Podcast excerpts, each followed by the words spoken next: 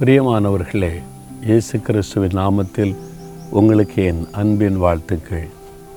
ஜெப மலையிலிருந்து உங்களோடு நான் பேசி கொண்டிருக்கிறேன். அது மாத்திரல்ல இந்த நாள் என் வாழ்க்கையில் மறக்க முடியாத நாள். ஆயிரத்தி தொள்ளாயிரத்தி எழுபத்தி ரெண்டாம் வருஷம் மார்ச் மாதம் பதினெட்டாம் தேதி. இதே மார்ச் பதினெட்டாம் தேதி அதிகாலை நேரத்தில் தான் இயேசு என்னை சந்தித்து எனக்கு பாவ மன்னிப்பின் சந்தோஷத்தை அவர் கொடுத்த ஒரு நாள். அன்றைக்கு நான் வாலிப வயதில் இருந்தேன்.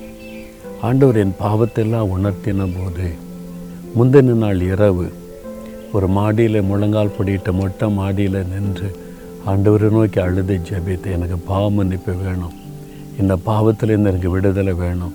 என்னை மகனேன்னு நீங்கள் சொல்லணும் ஆண்டவரே. என் பாவத்தை மன்னித்த நிச்சயத்தை எனக்கு தரணும்னு சொல்லி நான் ஜெபித்து கொண்டு இரவு ஒன்பது மணிக்கு முழங்கால் படியிட்டேன்.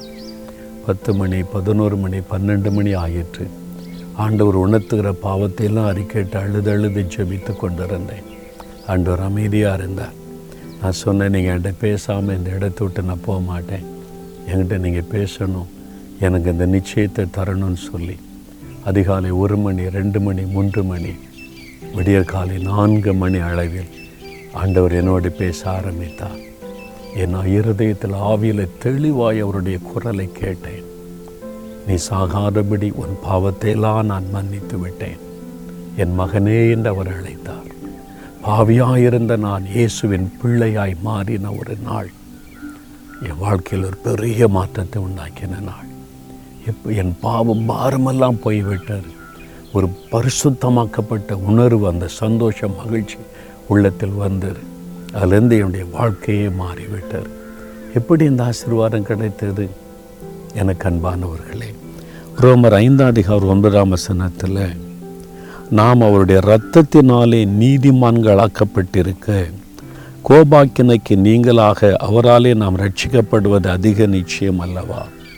அவருடைய ரத்தம் இயேசுடைய ரத்தத்தினாலே நாம் நீதிமானாக்கப்படுகிறோம். நான் நீதிமானாக்கப்பட்டேன். என்னிலே நான் நீதிமானார்ல நான் பாவிகளிலும் பிரதான பாவி. என் பாவத்தை வெளியே சொல்ல முடியாத அவ்வளவு பாவத்தில் வாழ்ந்தவன். ஆனால் இயேசு கிறிஸ்துவின் ரத்தம் என்னை கழுவி என்னை நீதிமானாய் மாற்றினார். ஒரு பெரிய சந்தோஷம் மகிழ்ச்சி. சிலுவையில் அவர் எனக்காக ரத்தம் சிந்தினதினால் அந்த பாக்கியத்தை நான் பெற்றேன். நீங்களும் பெற்றுக்கொள்ள முடியும். எத்தனை வருட பாவமாக இருந்தாலும் எவ்வளோ கொடூரமான பாவமாக இருந்தாலும் இயேசு கிறிஸ்துவின் ரத்தத்தினால் நீங்கள் நீதிமானாக்க முடியும். அது மாத்திரம் இல்லை கோபாக்கினைக்கு நீங்க முடியும். கடைசி காலத்தில் உண்டாகிற நியாய தீர்ப்பில் அந்த கோபாக்கினைக்கு விலக்கி நாம் நித்திய ஜீவன் பரலோகத்தில் ஆண்டவரோடு இருக்கிற பாக்கியத்தை கொடுப்பதும் இயேசு கிறிஸ்துவின் ரத்தம் அந்த அனுபவத்தை நீங்கள் பெற்றிருக்கிறீங்களா? இல்லாவிட்டா இன்றைக்கி சொல்லுங்கள் இயேசுவே எனக்கு இந்த அனுபவத்தை தாங்க. உங்களுடைய பிள்ளை என்கிற அனுபவம் எனக்கு வேணும். என் பாவம் மன்னிக்கப்பட்ட நிச்சயம் எனக்கு வேணும். உங்கள் ரத்தத்தினால் என்னை கழுவுங்கன்னு கேளுங்க. தகப்பனே எங்களுக்காக நீ சிலுவையில் சிந்தின ரத்தம் எங்களை பாவமர கழுவி சுத்திகரிக்க எங்களுக்கு ஒரு பரிசுத்தத்தை கொடுக்க எங்களை நீதிமான்களாய் மாற்று. உண்மையே பலியாய் கொடுத்தீரே. யார் யார் இப்பொழுது இயேசுவே எனக்கு இந்த அனுபவம் வேணும்.